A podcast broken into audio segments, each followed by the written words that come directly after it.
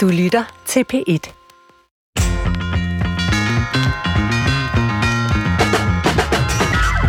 Man siger, at man aldrig glemmer at cykle, når man først har lært det. Og i Danmark er vi mange, der cykler. De store byer er fyldt med mennesker, der transporterer sig rundt på cykler. Skovene er fyldt med mountainbikes, og landevejene er fyldt med kvinder og mænd, men nok mest mænd, i lykretøj på racercykler. Nogle af os er såkaldte mammals, altså middle-aged men in lycra, og bruger ekstremt meget tid på at cykle. Det gælder også mig selv. Og når jeg så kommer hjem fra cykelturen, så tænder jeg gerne for fjernsynet, hvor jeg kigger på, at andre mennesker i lykretøj også cykler rundt på belgiske, franske eller italienske landeveje. Udefra set er det ret absurd, så hvad handler det egentlig om? Er der noget at lære om mennesket, om livet fra cyklingen for os alle sammen? Det skal Brinkmanns Brix handle om i dag. Velkommen til. Og det var min uh, tilrettelægger Christoffer Heide Højer, der foreslog, at vi skulle lave et program om cykling. Og det var jeg selvfølgelig med på, men Christoffer, hvorfor mente du, det ville være et godt emne til vores Brinkmanns Brix her? Jamen, jeg betragter det som en gave. Fordi nogle gange, så skal du bare have lov til at, at tale i en time øh, om noget af det, du går allermest op i. Fordi det var noget af det første, det er dig kende, øh, jeg ved mærke i, at du gik op i. Er cykling. Og det var ikke, øh, det var kort tid efter, at Mads Petersen, øh, den unge dansker, vandt VM i banecykling. Nej, det hedder det så ikke. Landevejscykling. Ja, Undskyld. Simpelthen. Det viser så, hvor meget jeg ved om cykling. Men du går ekstremt meget op i det, og derfor synes jeg, vi skulle have nogle spændende gæster med, som netop kunne gøre os kloge på, hvad det her, som rigtig, rigtig, rigtig mange går op i, er for noget. Og først og fremmest skal jeg jo høre, så høre dig. Hvorfor er cykling ikke bare øh, et simpelt transportmiddel? Ja, så det øh, er jo for mange mennesker øh, et transportmiddel, men det er også, øh, hvis man går lidt op i det, altså nærmest en eksistensform. Nu bliver det allerede meget øh, floromvundet, kan jeg godt høre på mig selv. Øh, men, men det er altså lige før, jeg vil gå så langt. Øh, altså Camus, øh, den franske eksistentielle filosof, han sagde engang, at alt, hvad han øh, vidste om moral, havde han lært af fodbold. Og det forstår jeg simpelthen ikke. Det siger så måske noget om Camus' syn på moral. Men jeg synes, hvis man, hvis man i stedet for siger cykelsport, alt, hvad man ved om moral og, og næsten hele livet, altså det kan man suge ud af cykelsporten, hvis man vil. Uh, ikke fordi det er en sådan uh, specielt ophøjet uh, aktivitetsform. Nu taler jeg også altså professionel øh, cykelsport, ikke? Som, som, som man kan sidde og se på. Altså, der er jo masser af snyd og doping og lokumsaftaler og store pengebeløb involveret. Det er jo virksomheder, der sponsorerer det her. Men sådan er det jo også i virkeligheden. Altså, det, det afspejler jo verden. Og så inden for den der boble, øh, som jo er elgammel og altså boble øh, øh, i cykelverdenen, og med, med løb, man har kørt i ja, altså over 100 år, der findes der også bare æreskodexer og øh, altså modige mænd og kvinder, som, øh, som hjælper hinanden, også øh, hjælper modstanderen, og jamen, jeg kan blive ved. Der er simpelthen så meget øh, ud over den rent øh, personlige fornøjelse og velvære, man kan få ud af at bevæge sig igennem et landskab på en cykel. Og det, det skal vi tale meget mere om, altså hvad det overhovedet vil sige at cykle simpelthen øh, så er der altså noget, øh, og det er jo altså, for mange mennesker uforståeligt, men, men så er der noget, man, virkelig mange ting, man kan få ud af at øh, se øh, cykelløb. Altså, det er i hvert fald øh, min min tese, som jeg vil, vil, vil argumentere for i løbet af udsendelsen her. Ja, men kunne det ikke lige så godt have været øh, surdej, eller strikning, eller noget tredje, eller fjerde, eller femte, som rigtig mange mennesker bare går helt vildt meget op i, fordi det er også fascinerende af alle mulige årsager. Er der noget specielt ved cykling? Ja, det er der. Altså, alt er jo næsten spændende. Næsten alt er spændende, når man øh, borer sig ned i det, fordyber sig i det, finder ud af, hvad det her handler om. Og det gælder sikkert også øh, surdej og strikning. Men der er alligevel noget, der er mere spændende end andet, vil jeg påstå. Og øh, jeg tror, at inden for de forskellige idrætsgrene, der er der noget særligt ved, øh, ved, ved, ved cykelsporten. Altså jeg kommer selv, før jeg begyndte at cykle, øh, så, så havde jeg løbet i rigtig mange år, også løbet rigtig langt øh, løbet maratonløb og alt sådan noget. Øhm, og det kunne jeg lide, og det kan jeg stadigvæk godt lide, men altså, det blinder bare. Både altså, selve bevægelsen at løbe, og, og de øh, traditioner osv., så, som også er i løb, men de blinder ved siden af det, som øh, kendetegner øh, cykelsporten. Der er så mange faktorer, der spiller ind på, øh, cykelløb. Altså, det er vind og vejr, det er personlige relationer, man skal samarbejde med modstanderen. Det er faktisk ret unikt for, for cykelsporten, hvis man går i udbrud. Altså, det at sidde på hjul af en anden, betyder utrolig meget for, hvordan man klarer sig. Øh, så der kan opstå alle mulige psykologiske spil, Øh, og det, det er jo vildt fascinerende, og det er derfor, jeg mener, der er så meget at, at lære af det. Men nu bremser Jamen, jeg. Har, jeg, har aldrig, jeg har aldrig set dig så, så jeg tændt, kan... før, altså, før vi skal have introduceret gæster. Jamen, jeg har glædet og, mig helt vildt. Det er godt, Svend. Det kan jeg lige så godt indrømme. Og både fordi emnet er et, jeg øh, er optaget af, men også øh, ikke mindst, fordi vi har to utrolig vidende og spændende gæster med.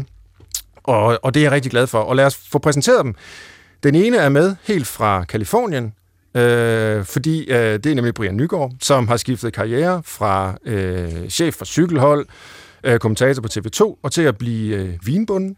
Men øh, det er ellers mest de andre ting, øh, du er kendt for. Øh, du er også skribent, og du har udgivet den bog, som øh, lytterne selvfølgelig ikke kan se, men som jeg har øh, liggende her, og har læst med stor fornøjelse i sommerferien. Ildskæld, fortællinger og tegninger fra cykelsportens veje, og tegninger, det er altså Erik A. Fransens fuldstændig fantastiske tegninger, øh, af, af cykelryttere og ja, publikum og landskaber og sådan noget, som ledsager dine øh, essays, Brian. Så øh, velkommen til. Jamen, tusind tak, og, og tak for at invitere mig. Det er altid rart at, at blive mindet om, at jeg engang har haft en karriere, og, øh, og den så i, i mit tilfælde handler om cykelsport. Så ja, tak for det. Tak for de pæne ord om bogen også. Jamen, jeg synes, den er, er vildt fantastisk og spændende, og vi, vi skal tale mere om, hvad der står i den, men jeg kan allerede nu afsløre, at det ikke er sådan en, øh, hvad kan man sige... Øh, opgørelse over, hvem har vundet og hvem har tabt hvilket cykelløb. Altså det er meget mere, i øvrigt ligesom tegningerne, sådan impressionistisk øh, registrering af, hvad der foregår i forbindelse med, med cykelløb, både med, med store glæder, øh, men også øh, store tragedier. Det kan være, vi kan komme ind på det.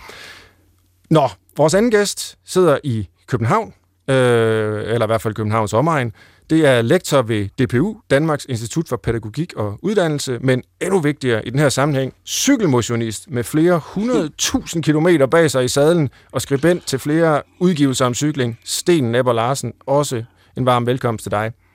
Tak for det. Og øh, lad mig begynde med dig, Sten. Øh, kan du huske, hvornår du lærte at cykle selv? Ja, det er jo snart et par år siden. Altså, I går brød bilen sammen. Den har kørt 300.000. Jeg har kørt mere end 300.000 km på cykel, tror jeg, har jeg regnet ud, i mit 62-årige liv. Jeg tror, at jeg er de der 5-6 år, og min far er en glad ingeniør, og han dyrker ikke sport. Han stikker den der træpind ned bag sadlen, og så er det Villavejen i Nyborg langs vandet. Og lige pludselig så øh, løber han der mærkeligt at se sin far løbe. Øh, og øh, så sidder man der, og pludselig kører den. Ja. Men jeg kan ikke huske dagen, det skete. Nej. Øh, jeg kan lokalisere til mellem 5 og 7 år. Ja. Hvor meget kørte du der som en, en lille knægt? Jamen, da jeg var lille, der var det et lille revir. Ja. Altså, jeg tror, det er frem og tilbage til skole, og lidt senere hen frem og tilbage til, til badminton og håndbold og sejlsport, og jeg var jo sportsfreak, og frem og tilbage til skole. Der var 2,3 km til skole. Så udvikler man reviret og stiller op i et eller andet mærkeligt cykelhalløj en gang, hvor man kan køre 20 øh, km på en time. Der er man jo så nok blevet 10 år eller sådan noget. Ikke? Og så, øh, så tog det form, begyndte jeg at lave uh, ture med daværende kærester og med mig selv, og så udvidede man reviret, og lige pludselig så cykler man hjem fra fra Malaga med sin familie, en 12-årig dreng, 4.300 km, og kører 8-10.000 om året med cykelklubber og elsker cykling ja. som dig. Og nu siger du lige pludselig, cykler mand hjem fra Malaga og så videre. Det, Ej, det, det, sige, det, det gør man jo min, ikke, øh, Sten. Nej, det, det var med du. min kone og, og med min øh, anden datter på 21, og så vores dreng på 12. Ikke? Han ja. kørte uden bagage, han var freerider, men vi kørte en karavane hjem med fire mennesker. Ja, vi har også cyklet, min kone og jeg, med vores første barn, da hun var et år ni måneder med Christiania-vogn til Sicilien, øh, 4.000 km. Så altså, udover at jeg godt kan lide cykelsport og fart, så kan jeg altså også lide familieturen og eventyret og det upåagtede, øh, uarrangerede og improviserede landskabs- og kulturmøde, kan man mm. sige. Ja. ja, og cyklen kan jo begge dele. Altså, det er jo både øh, det spontane, hvor man bare, det gjorde jeg forleden, altså øh, cyklede ud af det blå, og pludselig så var jeg et sted, hvor jeg ikke havde været før, og der var en færge, den tog jeg over, og så cyklede jeg en lang omvej hjem og så videre. Øh, men, men helt uplanlagt. Samtidig med, det også kan være øh, cykelløbet, hvor alt er lagt i skemaer, ja, og man skal præstere, og, og det er bestemte sekunder, man skal være inden for osv., ikke? Ja, men altså, jeg er jo en af de der idioter, der kører inden for DPU og hjem her. Det er 35 km. Jeg prøver at sætte rekord hver gang. Hver gang, okay. En time. Ender en time, så gælder det om, hvor mange sekunder kan du komme under. Ja. Øh, og det kommer selvfølgelig an på, om man er ved at køre ind i andre mennesker, om der er, er rødt lys. Altså, men grundlæggende, øh, og ved siden af det er der så det totale eventyr, totale langsomhed, og så er der det, du også er ved at snakke om, den sociale synkronisation i feltet med regler og u, øh, altså unedskrevne regler, og, og hvordan ens krop, før man når at være bevidst, øh, indretter på de andre kroppe. Altså den cyklende krop er jo en, der den besidder en tavs viden og en evne til at agere sammen med andre, før man næsten tænker over det. Ja. Og det er det der forhold mellem krop, tid, socialitet, rum og natur og materialer og maskiner. Altså, det er sådan noget, der interesserer mig. Ja. Filmologisk ja, det set, kan det, sige. Ikke? Det er sådan noget. Det er fremragende. Det er død interessant. Og det vender vi nemlig tilbage til, altså den her, kan man sige, almen menneskelige ja, ja. Øh, indsigt, man måske kan få øh, gennem cykling. Men Brian Nygaard, vi skal lige øh, omkring dig også, og, og, og samme spørgsmål. Kan du huske, hvornår du først lærte at cykle? Ja, nej, altså nu ved vi også, erkendelsesteoretisk øh, vil jeg jo nok også have, have svært ved at sikre mig, at det så var, så var lige præcis den, ja. øh, det tilfælde og den dag. Men ja, altså mange af mine tidligste barndomsminder er, er, fra, er, er set fra et cykelstyr, altså for at sige det på den måde. Jeg husker meget tydeligt, altså hvordan jeg har, har brugt det som et transportmiddel, og hvordan jeg har følt det sådan som en, en, en meget stor udvidelse af, af, af min frihed, fordi også, øh, som, som der blev sagt før, altså det, at man ligesom får udvidet øh, de steder, man kan komme hen, den måde, man kan flytte sig på, og, og så videre. Det, der har nogle meget tidlige barndomsminder, og, og jeg husker steder, øh, mange steder fra, fra sådan min, min tidlige barndom, set fra en cykel. Mm. Og Sten brugte det her begreb øh, revir. Det er jo sådan et, øh, ja, virkelig en zoologisk eller biologisk begreb, ja. ikke? Altså sådan et, øh, et område, man kan som biologisk organisme øh, fare rundt på, og, og allerede som lille, så i det øjeblik, man får en cykel, så bliver det jo bare udvidet øh, helt kolossalt. Øh, ja, der er jo helt fantastisk skalaspring, der foregår ja. fra fødder og gang til cykel. Ja. Og så er der nogle andre skalaspring, der, der taber i kvalitet. Altså bilen, øh, der er du beskyttet bag en rude, og du mærker ikke landskabet længere. Flyet ser du ikke de andre mennesker. Så jo højere du går op i, i, i sådan hastighed, jo fjernere bliver du fra rigtige møder. Men jeg tror, at cyklen har den der mellemproportional mellem gangen og flyet, der gør, at alting er for tættet.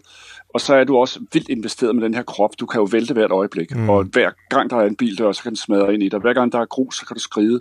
Du er sindssygt observant. Ja. Og jo hurtigere du kører, jo mere observant er du. Og jo flere raserier kan du have over andre folks øh, dårlige gebærden i, i, i, i, på stier og i felter og sådan noget. Ikke?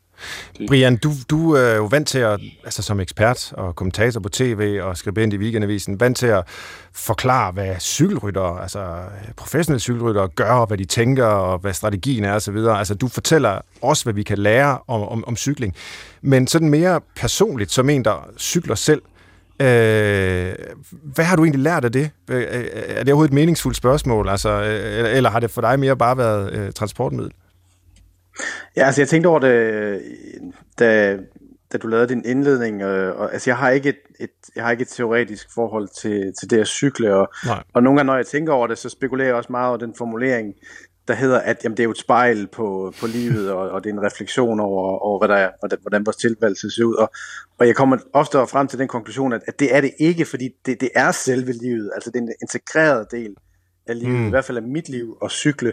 Så det er ikke sådan, at, at jeg kan tage, jeg må jo måske professionel cykelsport, kan man sige, der er nogle, nogle fortællinger og, og, og nogle ting, der fascinerer os ved den, der, der gør, at vi kan se nogle ting, og genkende nogle ting, og genkende nogle historier, der måske går tilbage til nogle ja, helt andre, altså litterære temaer, for eksempel religiøse temaer. Men, men cykling er, er selve livet for mig, altså det, jeg, jeg vil slet ikke kunne, altså for at sige det på den måde, jeg vil også gøre det, hvis det var, hvis det var usundt. Altså, jeg, vil, jeg, mm. jeg, jeg, kan slet ikke, jeg, jeg kan slet ikke undvære det, altså, hvis, øh, hvis, hvis ja. det giver mening. Altså. Jeg, jeg har en kommentar til dig, Brian. Jeg, jeg er fuldstændig øh, enig med dig, fordi jeg har den der opfattelse af, at cykling er cykling. Alt muligt andet er ja. alt muligt andet. Altså, det er i princippet ja. det samme, der gør sig gældende med filosofi, eller med kærlighed, eller med kunst. Øh, og, og det, der er særligt ved cykling, det er, at den er sin egen begrundelse og sin egen mening. Det er der ikke ret meget, der er i livet. Altså, når man tager uddannelse, er det for at få et job. Når man skriver en artikel, er det for at blive berømt. Altså, sådan kunne det i hvert fald se ud, ikke? På sådan en mm. konkurrenceskala.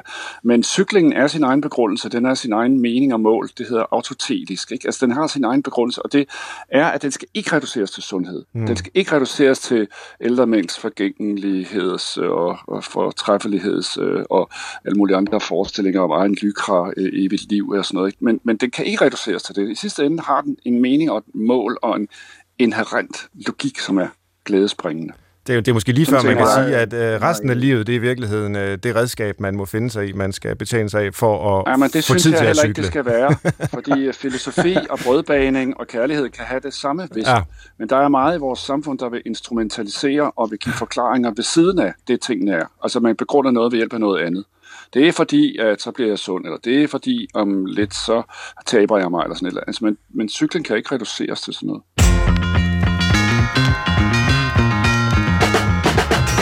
Du lytter til Brinkmanns Brix på P1, hvor det i dag handler om en af mine og rigtig mange andres helt store interesser, nemlig cykling. Og jeg har kompetente gæster med til at gøre mig og forhåbentlig jeg lytter og klogere på, hvorfor cykling fascinerer så mange. Og den ene gæst er cykelekspert og forfatter til bogen Iltgæld sammen med Erik A. Fransen. Det er Brian Nygaard. Og den anden gæst er lektor ved Danmarks Institut for Pædagogik og Uddannelse og cykelmotionist Sten Nepper Larsen. Øh, og det er lidt sjovt, at øh, vi alle tre på forskellige vis øh, beskæftiger os med, med filosofi. Øh, Brian er jo, øh, du er sådan set øh, altså formelt uddannet i filosofi. Du var lige et par årgange foran mig. Jeg skiftede så til psykologi, men læste også filosofi. Og Sten er, øh, har jeg hørt dig selv sige øh, med, med, med klædelig beskedenhed, Danmarks største filosof, Sten. Og det er jo fordi, hvad, hvor høj er det, du er? Altså, jeg er to meter fire, og det er jo totalt upraktisk, altså på en cykel, fordi alle ligger i lag af en, hvis Ja. man så kører hurtigt nok. Du er meget populær Og, lidt på øh, hjul af. Og, og, og, så, og så øh, skal jeg have specialbygget cykler, ikke? For skrøder gennem tiden. Fire stykker har jeg fået lavet, så knækker de efter 7, 8, 10 år, når de bliver for bløde, ikke? Men øh, øh, noget andet er, det eneste, der er fedt ved at være høj, det kan godt, ved I, hvad det er? Altså, øh, jeg svarer selv. Det er, at man kan se hen over feltet, ja. hvornår der er forhindringer og kommer huller, før de opstår. Det vil sige, at man har relativt få styrt. Undskyld, det, det håber jeg, der ikke gælder fremover, at jeg styrter alt for meget. Men jeg kan simpelthen se forhindringer gennem feltet. Ja. Men det er en usædvanlig højde for en cykelrytter. Jeg er så en og et par 90, og det er også lige til den høje side, men, øh, men trods alt samme højde og nogenlunde drøjde som øh, Tom Bonen, min store held Ja, ja, på, ja. på cyklen der. Så. Nå, Brian, øh, jeg vil gerne øh, slå lidt ned på, eller slå ned i din øh, fantastiske bog her, Ildskæld. Øh, kan du bare sådan helt øh, ja, fra hoften fortælle os, hvad, hvad den handler om? Fortællinger og tegninger fra cykelsportens veje hedder den, men, øh, men hvad er det, du gør i den?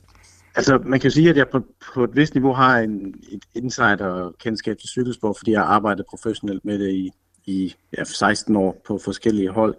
Men samtidig så tror jeg, at, at i forhold til at skrive, så har min, min egen fascination for at, at, at fortælle om sporten nok overhalet. Øh, altså det at, at sidde og være øh, sådan gammelklog, fordi jeg har været en del af sporten selv. Så jeg, jeg vil sige, at jeg sådan prøver at være, være lige så nysgerrig og måske ydmygt autoritativ om en sport, der stadigvæk fascinerer mig, og jeg er ikke rejst ud, altså på den måde, jeg har været til cykelløb på, for eksempel med Erik Fransen, hvor vi rejste rundt til Gio d'Italia.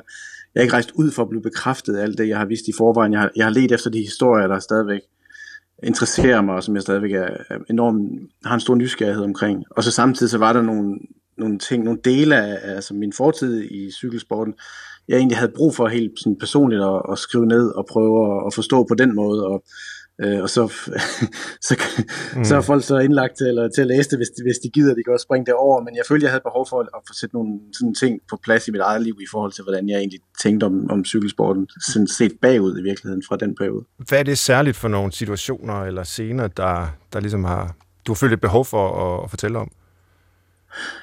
Altså, jeg har altid været... Øh, jeg vil ikke sige altid, men jeg er i hvert fald på det seneste blevet optaget af det der med, hvordan er det, hvad vil det sige at, at opnå noget i livet, hvad vil det sige at være ambitiøs, og hvornår, altså det er jo klassisk tema, kan man sige, det er jo et gammelt græsk tema også i forhold til, hvordan man opnår at, at blive et lykkeligt menneske, så det har, det har jeg egentlig været ret optaget af, også i forhold til at have, have gået op og ned af de her atleter, og prøve at forstå, hvad det er, der, der driver dem, øh, øh, også selvom de måske ikke selv har, har, har sat ord på det. Og så den anden del, øh, Øh, et kapitel, der var vigtigt for mig at skrive, det var et, et dødsfald, der skete øh, på et tidspunkt, hvor jeg, hvor jeg var administrerende direktør for et hold, hvor jeg blev involveret i det, og det har jeg egentlig tænkt over lige siden det skete, og det er noget, jeg ofte vender tilbage til. Altså, vi, vi oplever alle sammen, og får alle sammen på et eller andet niveau døden tæt på. Øh, det var bare som om, at, at den episode har jeg ikke helt kunne slippe, så jeg har egentlig brug for at, at formulere det, for at skrive det en gang øh, sådan for alle forhåbentlig. Og så jeg har, jeg har kunne mærke, at jeg mange gange har reageret på en bestemt måde i bestemte situationer, ikke mindst når der er styrt i cykelløber, jeg enten kommenterer det eller sidder og ser det, så jeg havde sådan, mm. jeg havde brug for at, at, at få det skrevet ned i virkeligheden. Ja, og det er jo også der, hvor man som øh, beskuer af, af cykelsporten både er selvfølgelig øh, forfærdet, men også altså, menneskeligt interesseret, når man ser en, der kører ud over øh, et hegn og falder ned, måske mange meter, eller øh, crasher ind i en klippevæg eller noget, øh, så er det jo også bare en del af cykelsporten, som jo desværre øh, jeg findes og er utrolig tragisk. Men altså bare for, at lytterne måske er med på, hvad, hvad, hvad det handler om det her, kan du fortælle, hvad, hvad det konkret var for, for en situation, hvor du faktisk skal sidde og, og fortælle øh, en kvinde, at hendes, hendes mand er død? Ja, altså det var på et tidspunkt, hvor jeg var direktør for et hold i, i Luxembourg, hvor vi kørte vores, øh, altså i 2011, hvor vi kørte vores første Giro d'Italia, og der er en, en ung belgisk rytter, en 26-årig, 26-årig øh, belgisk rytter, der hedder Wout Weiland, der styrter på en nedkørsel i, øh, i Ligurien, og, og formentlig dør mere eller mindre med det samme, eller ligger og dør på, på vejen, og, og det sætter en hel masse, øh, helt åbenlyst en hel masse ting i gang, øh, og som jeg er nødt til at gøre i, i den rolle, jeg havde dengang, og det, og det var jeg meget øh, uforberedt på, og, og var nødt til at, og, og, og, ja, at gøre det alligevel, og det, det var sådan en, en vanvittig situation, og, og, og isoleret, og måske alligevel ikke kulminationen på en på et ret vanvittigt sted at arbejde, og en, og en meget øh, voldsom måde at drive cykelhold på, som jeg, som jeg fandt ud af øh, kort tid efter, slet ikke passede til min måde at, at, at være menneske på. Mm. Så, så det, var, øh, det var en ret vild tid, og, og en tid, jeg egentlig ikke tænker så meget på længere, andet end lige de der første dage i Giro d'Italia, når vi rammer den der dato, og, og så desværre også ofte, når jeg ser rytter styrter, og ikke lige med det samme ved, om, om de er okay. Når du siger, at øh, du var på en måde på det her hold, som var ude af trit med, med, med måske andre på holdet, eller med holdets filosofi, handler det så om sådan en øh, hvad kan man sige, medmenneskelighed, øh, så, så, som du har og havde, som måske stødt sammen med nogle sådan mere performance-mæssige krav, øh, eller, eller hvad? Ja, altså der var nogle ting, som jeg egentlig altså, troede, der var blevet, blevet, blevet øh, uh, let til at tro, at, at også var gældende for det hold, altså, som jeg synes er sådan helt åbenlyse menneskelige øh, ting, der, der er meget mere relevante end at vinde cykelløb, selvom at, at du ved, på det øverste niveau og, og i den tungeste klasse rent økonomisk, at leveres resultater, der er, bare nogle, der er bare et sted, man ikke går hen, kan man sige, i forhold mm. til at, at nå dertil. Og den der ekstreme form for, for kynisme og, og, og, og virkelig meget, altså en meget kold måde at, at, at håndtere andre mennesker på, på en meget øh, en, ja, instru, instrumentel, meget ukantiansk måde, kan man sige, rent mm. filosofisk. Det, der kunne jeg simpelthen mærke, at, at jeg, jeg fik det fysisk dårligt ved at, at, at være på det hold øh, og, og, ud, og udføre de ordre, og det, og det lakkede også meget hurtigt mod enden efter det her dødsfald, fordi jeg fandt ud af, at jeg overhovedet ikke passede ind i de beslutninger, der skulle tages.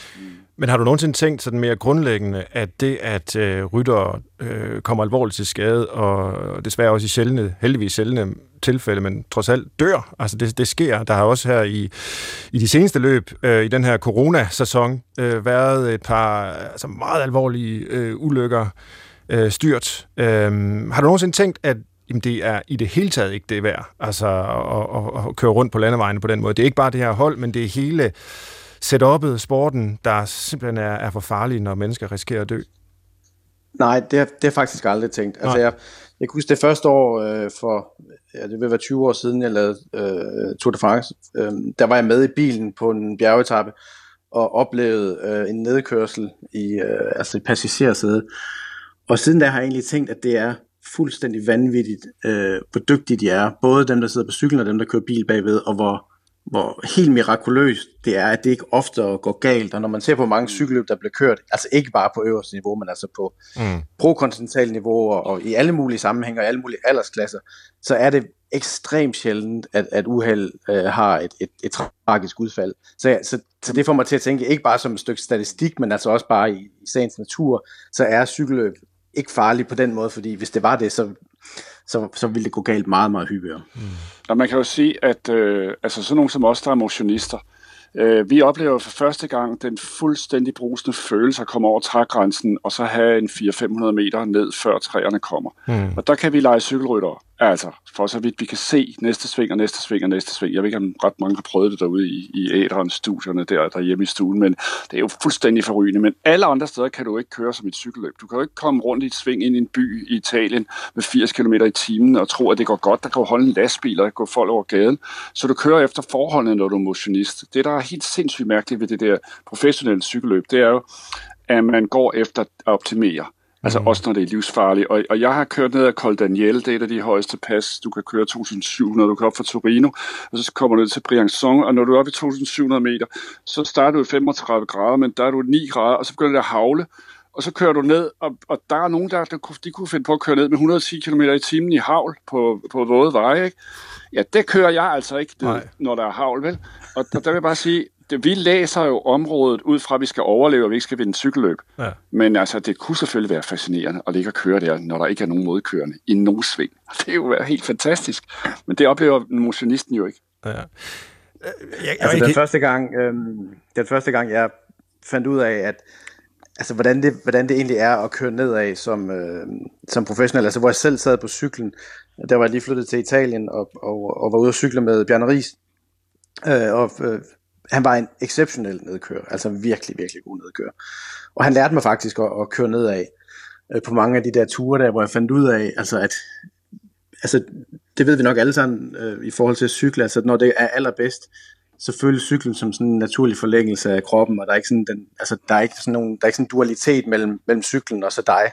Øh, og, og, og, og lære, og, altså du, du kan lære at blive god til at køre nedad, men du, du kan ikke lære det af, af dig selv. Det, det er i hvert fald min opfattelse af det. Man er nødt til at ud og køre, man er nødt til at prøve også at, at ramme grænsen ja, og, og enten ja, styre det, eller være tæt på for at blive god. Brian, det er der, hvor jeg har et, et sæt af begreber, jeg, jeg har udfoldet der, fordi jeg tænker, Øh, det, før talte vi om det der med at udvide reviret, ikke? Altså det kalder man måske ekstendere, altså udvide kroppens zone i et råderum.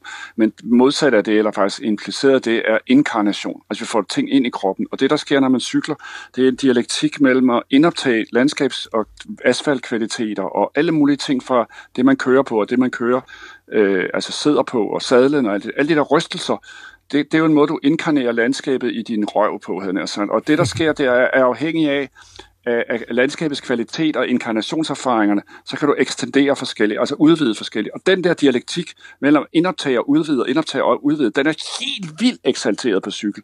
Der er ingen steder ud over elskov, øh, hvor det måske er så intenst. Og det tror jeg også er en parallelitet, der er der til rent faktisk seksualliv, at der er en fantastisk inkarnations- og ekstensionserfaring i en og samme bevægelse, og det er livsfarligt det hele samtidig med at det også er kendt. Og det, og det er præcis sådan, at cyklen er den yderste hud af din krop og dit yderste virkefelt mod vejen. Det er Merleau-Ponty, der skrev om det i 1945 med ja. den blinde stok, der er hans yderste sanseapparat og krop ude i verden. Det er jo derfor, at det ikke er filosofi, det her som støvede bøger. Det er, er levet tænkning og tænkende liv. Det, det er det, vi er i, når vi cykler. Og det, det, det derfor, det fascinerer. Helt vildt fascinerer. Jamen, det forklarer meget godt, hvorfor jeg altid tjekker, om cyklen er okay, når jeg styrer det, ja, ja. i, stedet for, ja. i stedet for at kigge, om jeg selv har brækket et eller andet. Sel- selvom, Brian, du siger, at statistisk set, så er cykling ikke så farligt. Altså, selvom det er voldsomt og kan være dramatisk, så er det heldigvis trods alt øh, få, der decideret dør af det. Men, men der er jo en risiko. Altså, det, det kommer vi ikke udenom. Og ja, Sten siger, det er, det er livsfarligt. Man kan køre ned, og alt kan spille, og så kan der være et hul i vejen. Der kan ske et eller andet helt øh, ja, uforudsigeligt, ja, og det kan gå galt.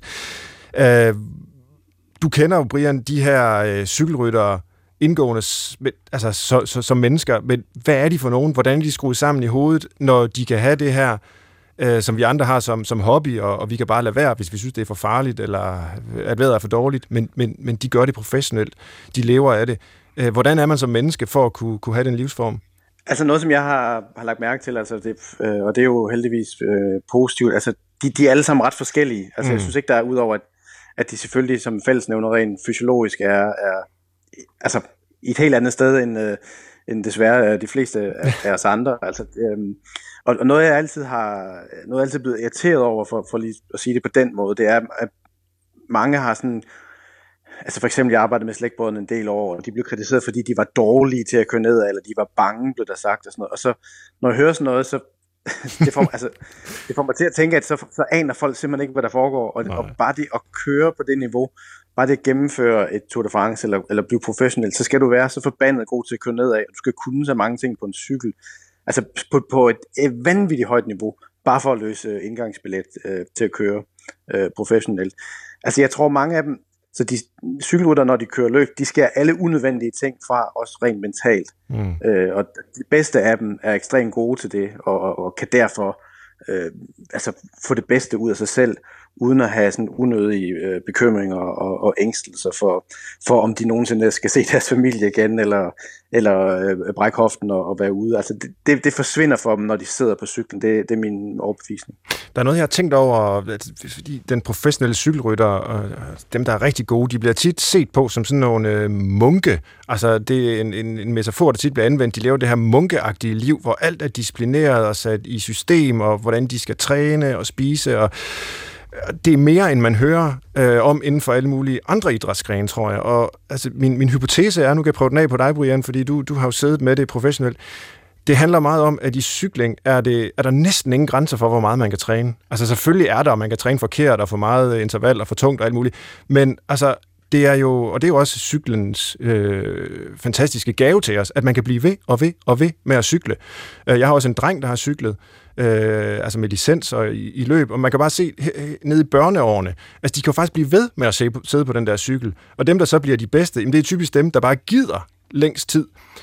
Øhm, altså, er, er der noget om det, at selve, kan man sige, teknikken eller mekanikken, der er givet ved cyklen, øh, ligesom inviterer til sådan en meget munkeagtig tilværelse, hvor det handler om simpelthen bare at gøre det mest, sådan meget forenklet sagt? Altså noget af det, der fascinerer mig, og, og som jeg kunne forestille mig også er, er interessant for dig, altså det er hele den bevægelse, der er i, at cykelrytter tager væk, tager hjem på træningslejr, gemmer sig, og så kommer stærkere tilbage. Mm. Altså hele den der, øhm, altså næsten ja, Wittgenstein eller Heidegger, man, man tager væk i en hytte, og så kommer mm. man tilbage med noget, der, der er bedre end det, man havde før.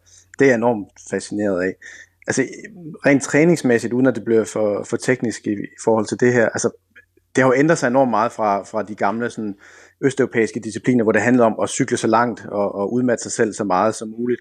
Altså den øh, introduktionen af specifik træning og intervaltræning og, og det der, det handler ikke så meget om dem, der kan gøre det længst tid. Det handler om dem, der har disciplinen til at gøre det rigtigt. Mm. Øh, og især for især i den her moderne cykelsport, som efter min bedste overbevisning er, er noget renere, end den, end den var for, for, for, for 20 år siden, det handler det også om restitution. Ja. Altså det handler om, at de hviler, at de hviler ordentligt, at de spiser ordentligt, at, at, at det der med at sulte, det er rigtigt, du skal være så tynd som muligt, men hvis du sulter dig for meget, Øh, og det er Jakob Fuglsang egentlig et meget godt eksempel på. Hvis du ikke, hvis du ikke kan køre din træningsbast ordentligt, fordi du tror, at det handler om, at du skal tabe dig, jamen så, så mister du også evnen til at, at lave din, din træning kvalitativt ordentligt. Så ja, det er en munketilværelse i den forstand, at, at der er en masse ting, som vi gør, øh, jeg, jeg gør i, i den grad gør, øh, som de ikke kan, fordi så kan de ikke øh, komme op på det niveau. Altså så kan de ikke spise, som de vil, de kan ikke drikke, øh, som de vil, hvis de har lyst til det. Så den munkedel af det øh, er i den grad til, til stede i deres måde at leve deres liv på. Men det handler ikke så meget om det der med, kan du gøre det så længe som muligt? Og, altså, det handler mere om, at, at er du dygtig nok, kender du din egen krop godt nok til at lave dine intervaller og, og, og udnytte din restitution. Ja, og hvor selv restitutionen jo bliver lagt i øh, systemer og, og, og noget, man skal disciplinere sig til. Altså, jeg kender jo også øh, cykelrytter, ikke? og de, de sætter sig ned i stedet for at stå op, og allerhelst ligger de ned, når de ikke sidder på cyklen, fordi så restituerer ja. de bedst. Det, altså, det, det, det, det bliver jo sådan meget... Øh, øh, systematiseret man, som, som et munkeliv, ikke? Jeg skal spørge Svend ja. om noget. Mm-hmm.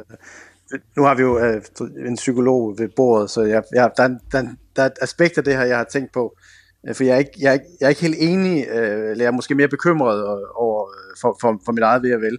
Altså jeg har hele tiden tænkt på, altså jeg følger min, den ringe del af træning, jeg desværre kun har tid til nu, øh, og, og meget glad, når jeg kan se, at jeg bliver bedre. Jeg kører ofte de samme segmenter, de samme stigninger, og jeg har sådan et relativt stort sådan dataområde, hvor jeg kan vurdere, om jeg er blevet bedre, og jeg kan jo se, at det, der har en gevinst at træne og træne effektivt. Men på et eller andet tidspunkt, øh, med den alder, jeg har, altså jeg er i midten af 40'erne, så, så uanset om min, øh, min træningsmængde bliver forøget, så fordi jeg bliver ældre, og min krop bliver mindre i stand til for eksempel at optage ild og så videre, så bliver jeg dårligere.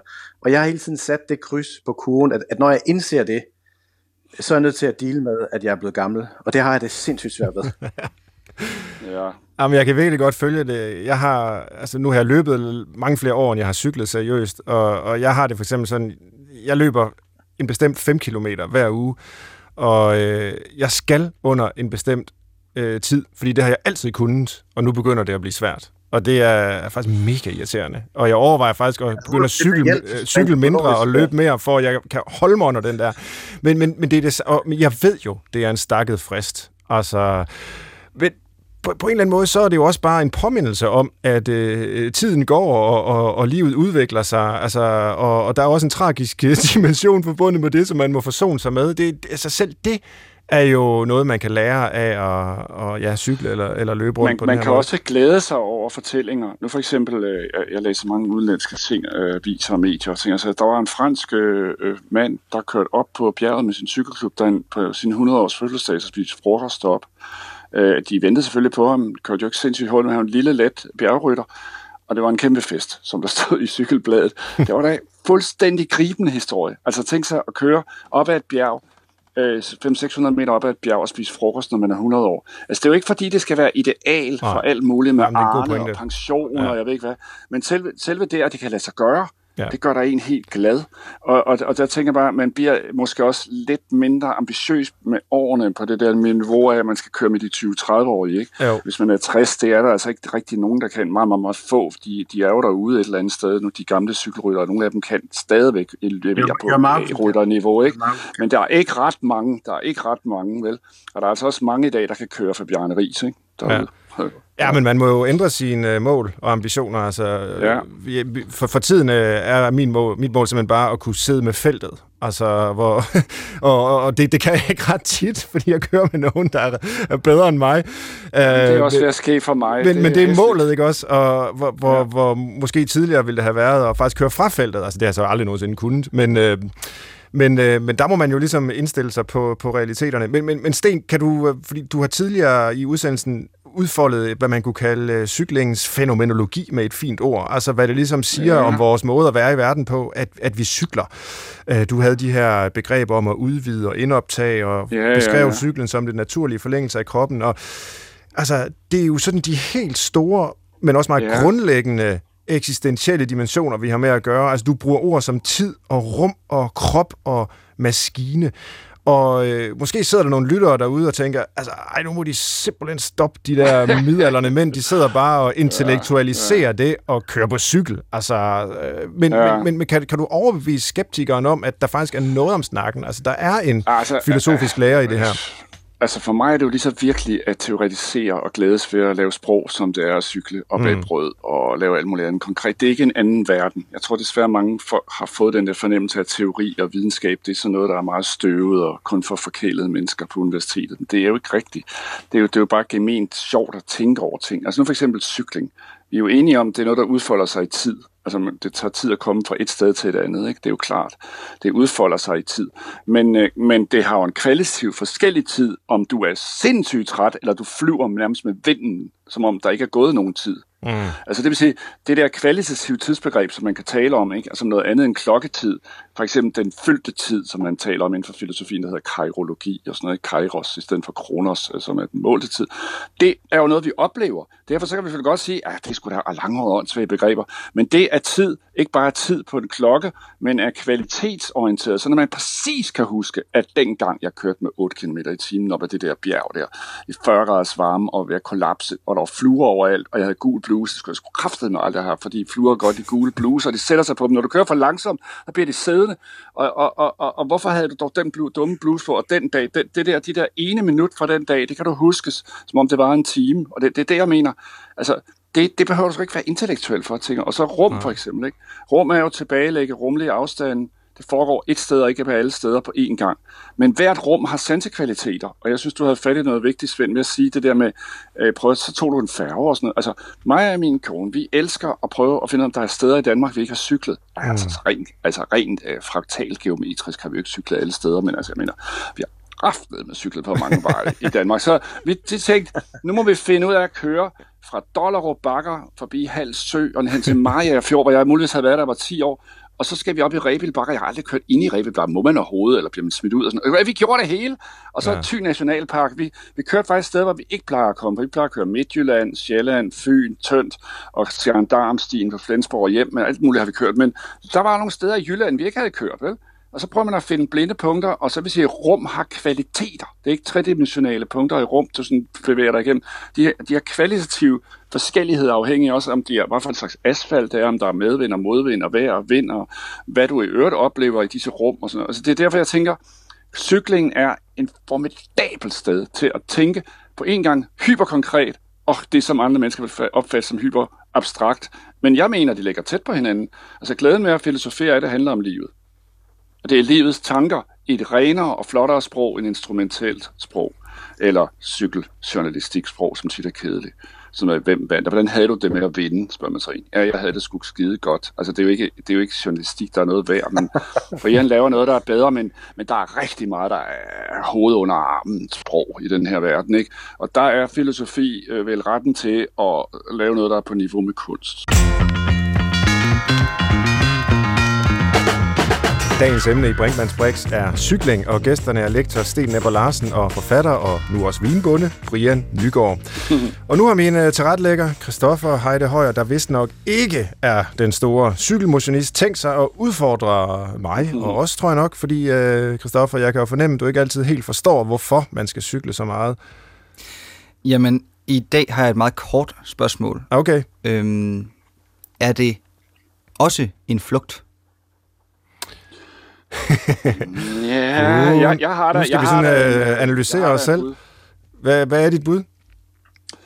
Ja, altså, øh, jeg har den opfattelse af, at der er jo meget, der, altså man skal udholde meget socialitet i Danmark øh, og i alle mulige lande. Altså man skal sidde pænt til familiemiddag, man skal gå til julearrangementer, man skal øh, gå til sølvbryllupper, man skal gå til konfirmation, man skal komme til alle mulige familietræf. Og det, altså jeg elsker det jo på mange måder alt sammen. Men det, der er allerfedest, er, hvis man har cyklet derhen, og derfor er jeg rigtig sulten efter 120 km, så man kan spise rigtig meget mad og holde ud og sidde og drikke rigtig meget vin.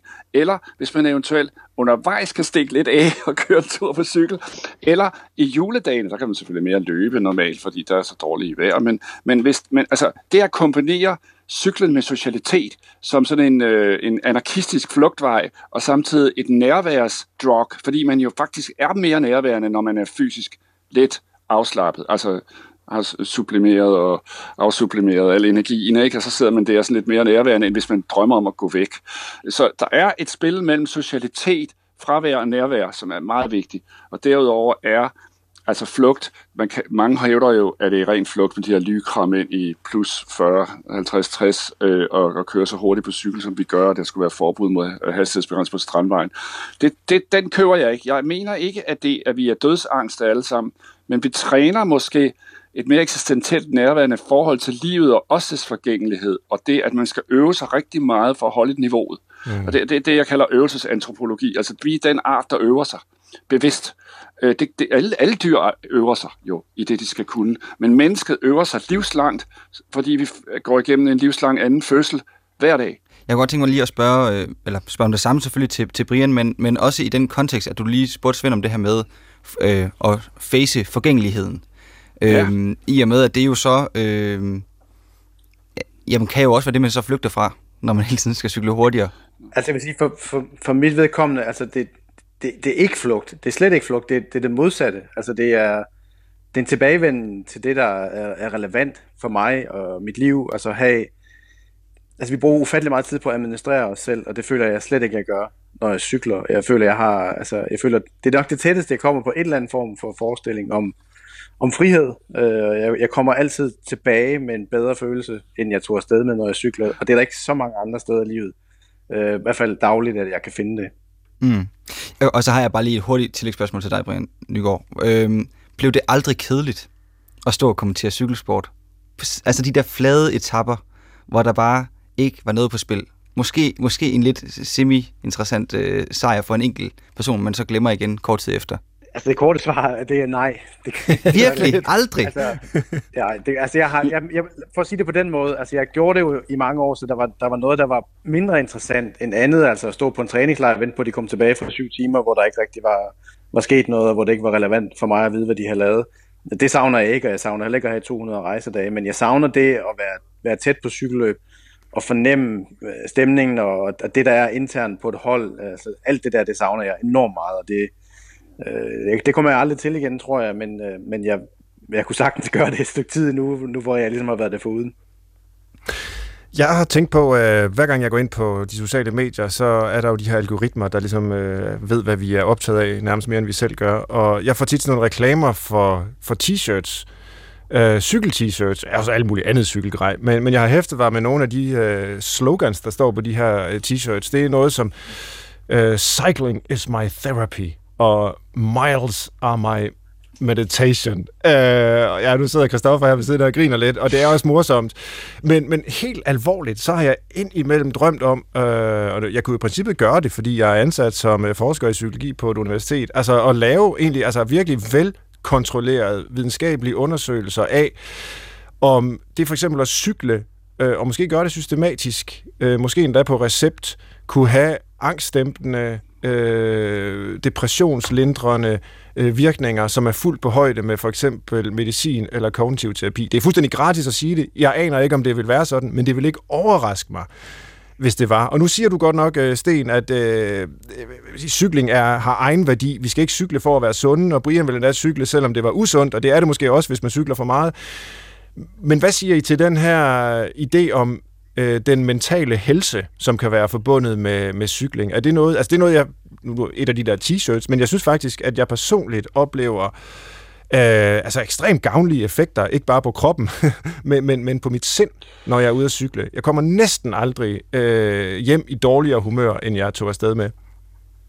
Altså, det er jo ikke noget, du har fundet på alene at lave sådan nogle forsøg. Der er jo også lavet forsøg med, jeg kan da for eksempel huske mange af mine øh, venner, de var engageret i sådan noget med psykisk syge mennesker fra St. Hans Hospital i Roskilde med mm. løbeterapi, mm-hmm. og, og fra, fra Idrætsforskningsinstitutter og fra øh, Institut for Idræt Københavns Universitet, der det hedder Danmarks Højskole for Lægemsøvelser. Så det er der, der lavet en hel masse forskning i, og jeg forestiller mig ligesom dig, at du har ret, og jeg synes da bare, at du skal lave nogle randomized control trial evidence based whatever, og så bare gå i gang, og jeg vil godt spille øh, an som en fuldstændig biased medrunner her, men altså, jeg synes at det skal da bare lave, øh, altså Svend, det er der bare at komme ja. i gang. Øh, det vil da ikke undre mig, men det som jeg også tænker, der sker, det ved jeg ikke, om du også har det sådan, Svend, det er, jeg synes for eksempel, det der sker, som, som jeg tror mange folk har det vanskeligt at forstå, det er, du, du brænder dig fuldstændig hjem, du kører sindssygt hurtigt, og du er fuldstændig rolig indeni. Og det er mm. som om, du har en høj grad af koncentration, og så kommer du hjem, og der hvor du stoppede med din artikelskrivning, hvor du ikke kunne komme videre, mm. så kan du skrive videre. Hvor kom det fra? Det at, at kroppen ligesom, og tanken og hele det kognitive, øh, mentale og kropslige apparat, øh, eller hvad vi skal kalde det, din verden i verden, den arbejder, mens du ikke tænker over det, mens du optimalt arbejder på fuld tryk, fysiologisk, anatomisk, så, så arbejder tankerne og og, og skarpheden også, så du kan komme hjem og skrive videre på noget og tænke videre over noget, du ikke kunne før. Det ligger jo også i det her felt, så, det, så rent fenomenologisk kunne det da være sjovt, at man kunne lave det positivistisk, og så overvise nogen om, at vi har ret. Det må vi gøre. Det er da meget sjovt. Jeg kunne godt tænke mig, at vi nåede et lille kapitel mere, som øh, måske er knap så øh, hvad kan man sige, nørdet og, og, og, og cykelsports specifikt, men mere mm-hmm. henvender sig til alle dem, som øh, måske bare er almindelige cyklister, fordi de skal på arbejde, eller irriteret over, at der kører sådan nogen rundt som os i stramt øh, mm. lykratøj, øh, med, med en meget høj hastighed ja, på Strandvejen, som du siger, øh, Sten ja. Nepper. Altså, hvad, hvad skal vi sige til folk, øh, som ikke bryder sig om os? Altså, der går ikke en, øh, en uge, eller ja, i hvert fald en måned, så er der et eller andet surt læserbrev i en af aviserne, hvor man skælder ud på sådan nogen som os, og indimellem er det jo faktisk også fortjent, fordi det kan jo godt være farligt for andre, og ikke bare os selv det vi går og, og gør. Altså, hvad er egentlig god cykeladfærd, hvis nu man skal formulere det på den måde? Øh, Brian, jeg kunne tænke mig at spørge dig, fordi du har jo både øh, boet og, og cyklet i Danmark, øh, og så har du boet i Italien. Og altså, i Danmark er, er vi jo vant til at se øh, cyklister. Øh, cyklen er et almindeligt transportmiddel i Danmark, og i Italien, der er de jo i hvert fald vant til at se øh, altså, cykelryttere, professionelle også, og semiprof og alt muligt, og har stor respekt for det. Nu bor du så i USA, og det er jo et, øh, en helt tredje slags øh, land, samfund. Øh, nu ved jeg ikke præcis, hvor mange der cykler rundt i det område, hvor du bor osv., men øh, hvad, hvad ser du egentlig af kulturforskelle med hensyn til, hvordan man øh, ser på cyklister i trafikken? Altså, jeg har aldrig følt mig så... Øh udskældt og, og utryg på en cykel, som jeg har gjort, altså da jeg, da jeg cyklede meget i Danmark. Mm. Jeg synes ikke, bilisterne er, er særlig venlige, og der var mange steder, hvor jeg ikke, hvor jeg ikke brød mig om. Øh, og cykler, jeg synes også, at folks temperament øh, var, var meget voldsomt mange gange over, over for cykelrytter, og det oplevede jeg overhovedet ikke i Italien. Øh, de få gange, ja. hvor jeg har været sådan i kritiske situationer i Italien, har det været fordi, at der var turister, der ikke var opmærksom på, at, at der kom en gruppe ryttere på vej ned ad bjerg, mens de var ved at og, og dåne over et eller andet øh, natur, eller et, et, et, en bygning eller et eller andet, så, så de er uopmærksomme. Jeg synes herover synes jeg, det er... Øh, herover vælger min rute med omhu. Jeg bruger det også meget i forhold til arbejde, fordi det er en, det er en ret fantastisk måde at, at forstå mikroklima på, som er, er rigtig vigtigt i forhold til det, jeg laver nu, i forhold til øhm, altså landbrug og, og lave vin og så videre. Og, og fordi jeg er så tæt på stillehed, så har det en meget stor indflydelse, så det lærer jeg rigtig meget af. Altså i forhold til det, øh, der blev talt om før, altså hele den der trafiksituation, der, vi skal jo, altså det er jo et, et kompromis, at, øh, og det, mm. det passer enormt sammen ofte, at der er cykler og, og biler det samme sted. Og det hele fungerer jo på en præmis om, at der er en form for forudsigelighed. Altså vi ved, hvad bilerne gør, og, og, og de ved, hvad vi gør. Og når det går galt, så, øh, så er det enten farligt eller, eller meget øh, voldsomt konfliktstof.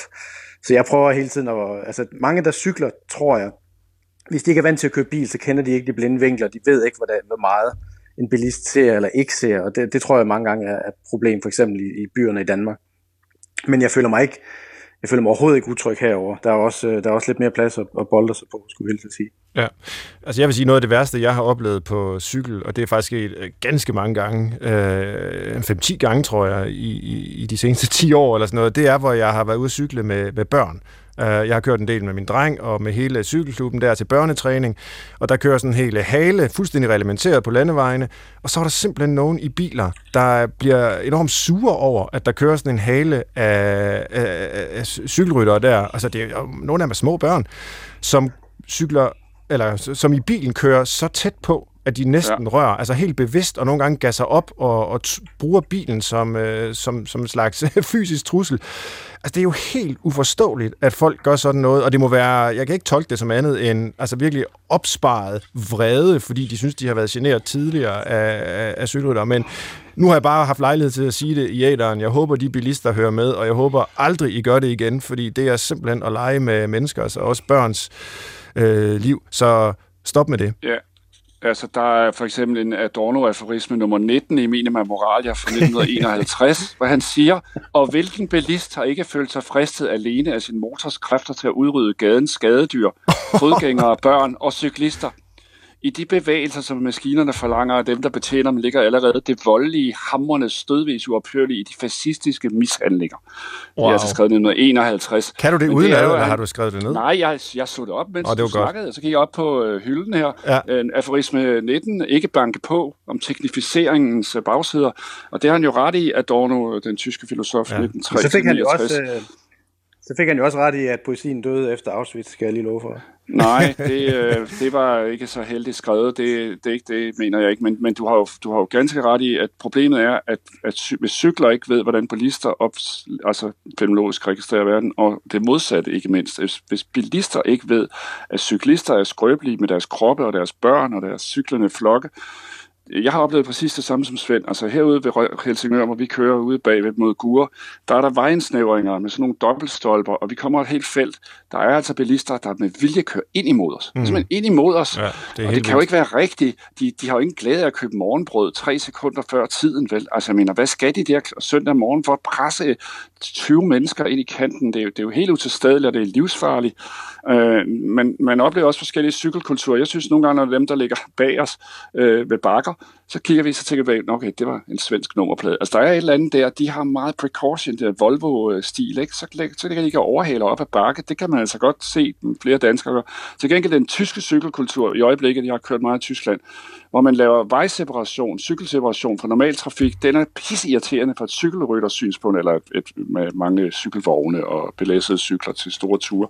Fordi du laver trafikseparation, og så kommer vi til at køre op og ned ad kantstensveje, inde i byerne, langs med fodgængerne, og du kan ikke bruge de egentlige veje, mm. og de forberedte biler, så hvis du kører derud, så dytter det helt sindssygt af dig, for du skal være derinde, hvor du højst skal køre 15 km i timen, og det er der jo ingen, der kan holde ud, hvis du kører relativt hurtigt på cykel. Så den tyske bytrafikseparation, den er rigtig dårlig. Der er danskerne altså klogere. Et fast element i programmet, som vi gerne slutter af med, det er at sammenfatte hele diskussionen i en liste. Og mit forslag i dag er at, øh, at prøve at lave en liste med tre gode råd til, hvorfor man aldrig skal sætte sig op på sin cykel igen. Så vi vender den om og styrer vores øh, entusiasme og skal overbevise lytterne om, at man aldrig skal cykle igen. Hvad, hvad er de gode grunde til ikke at gøre det? Altså at cykle. Hvis I øh, kommer med bud, så noterer jeg ned. Jamen, altså, hvis man virkelig er, er, er, altså, går lidt ind i det, som, øh, som Brian også var inde på før, ikke? Du skal selvfølgelig holde op med at cykle, mens du er på toppen, så du aldrig bliver krænket på din forfængelighed, og du bliver sat af feltet. Ja. Det var også det, du selv sagde. Det vil sige, hvis du vil vedblive med at have illusionen om, at du er usårlig, udødelig og den bedste i hele verden, så skal du holde op med at cykle, når du er 25 eller sådan noget. Altså, så, så, så rådet må være, hop af den cykel, før du bliver krænket på din forfængelighed. Ja, så får du aldrig bliver sat, så stop så i tide. Så får du aldrig bliver sat, og, og jeg bliver sat mere og mere. Det er skrækkeligt, men jeg møder indimellem stadig op til træning. Det, det, er det gode ved det er jo, der er, også, der er også andre, der bliver sat. Ja, det er, så, så. kan man mønte sig med dem. Ja. Ikke? Øh, det er fint nok. Det er gruppettoen. Og Brian, har du et uh, indspark? Ja, altså, man skal ikke begynde at cykle, fordi når man først er gået i gang, så alle de dage, hvor man ikke får lov, kommer man til at savne det. Ja. ja. Og man bliver sur. Ja. Så man skal aldrig sætte sig op på en cykel, fordi øh, så bliver man i godt humør. Og det, øh... Ja, men det er jo mere det der med, altså, det, er jo, altså, det, er jo, det er jo faktisk ret konkret, uden at, at, bruge det ironisk. Altså, jeg, ja. altså, du kan jo, når du først er gået i gang, og når du først øh, oplever den lykke, det, det er, altså, så, så savner du det. Øh, og du savner det ekstremt meget i de perioder, hvor, hvor du ved, at du ikke kan gøre det. Altså, mm. du ved, at du ikke ja. måske får cyklet i to uger, eller i Danmark, hvis det, hvis det regner, hvis man ikke bryder sig om det. Så den, det, det savn, det, det sætter i livet, er, er svært at slippe af med. Ja, en god pointe. Og det er jo også, som vi har været inde på, altså potentielt tidskrævende. Altså man kan få god træning ud af at løbe en halv time. Man kan godt, men det er svært at få kvalitetstræning ved bare at cykle en halv time. Altså der, der, der skal man simpelthen bruge noget længere tid. Men det var alt, hvad vi nåede om et af mine favoritemner, øh, nemlig cykling cykelsport. Tusind tak til jer begge to med fra Kalifornien her midt i Vinhøsten. Brian Nygaard, øh, der også er skribent ved Weekendavisen og har udgivet øh, bogen Ildskæld hos Gyldendal. Og med fra Nordsjælland var det filosof og meget andet. Sten Nepper Larsen, der jo er lektor ved Danmarks Institut for Pædagogik og Uddannelse, og altså også, som vi har hørt i udsendelsen, en ivrig cyklist. Tak til alle, der lyttede med. Tilretlægger i dag er, øh, som altid, Christoffer Heide Højer. Jeg hedder Svend Brinkmann, og man kan skrive til os på programmet på brinkmannsbrix.dr.dk med ris eller ros eller forslag til nye udsendelser. Det var alt for denne gang. Om lidt er der radioavis her på B1. Tak for nu.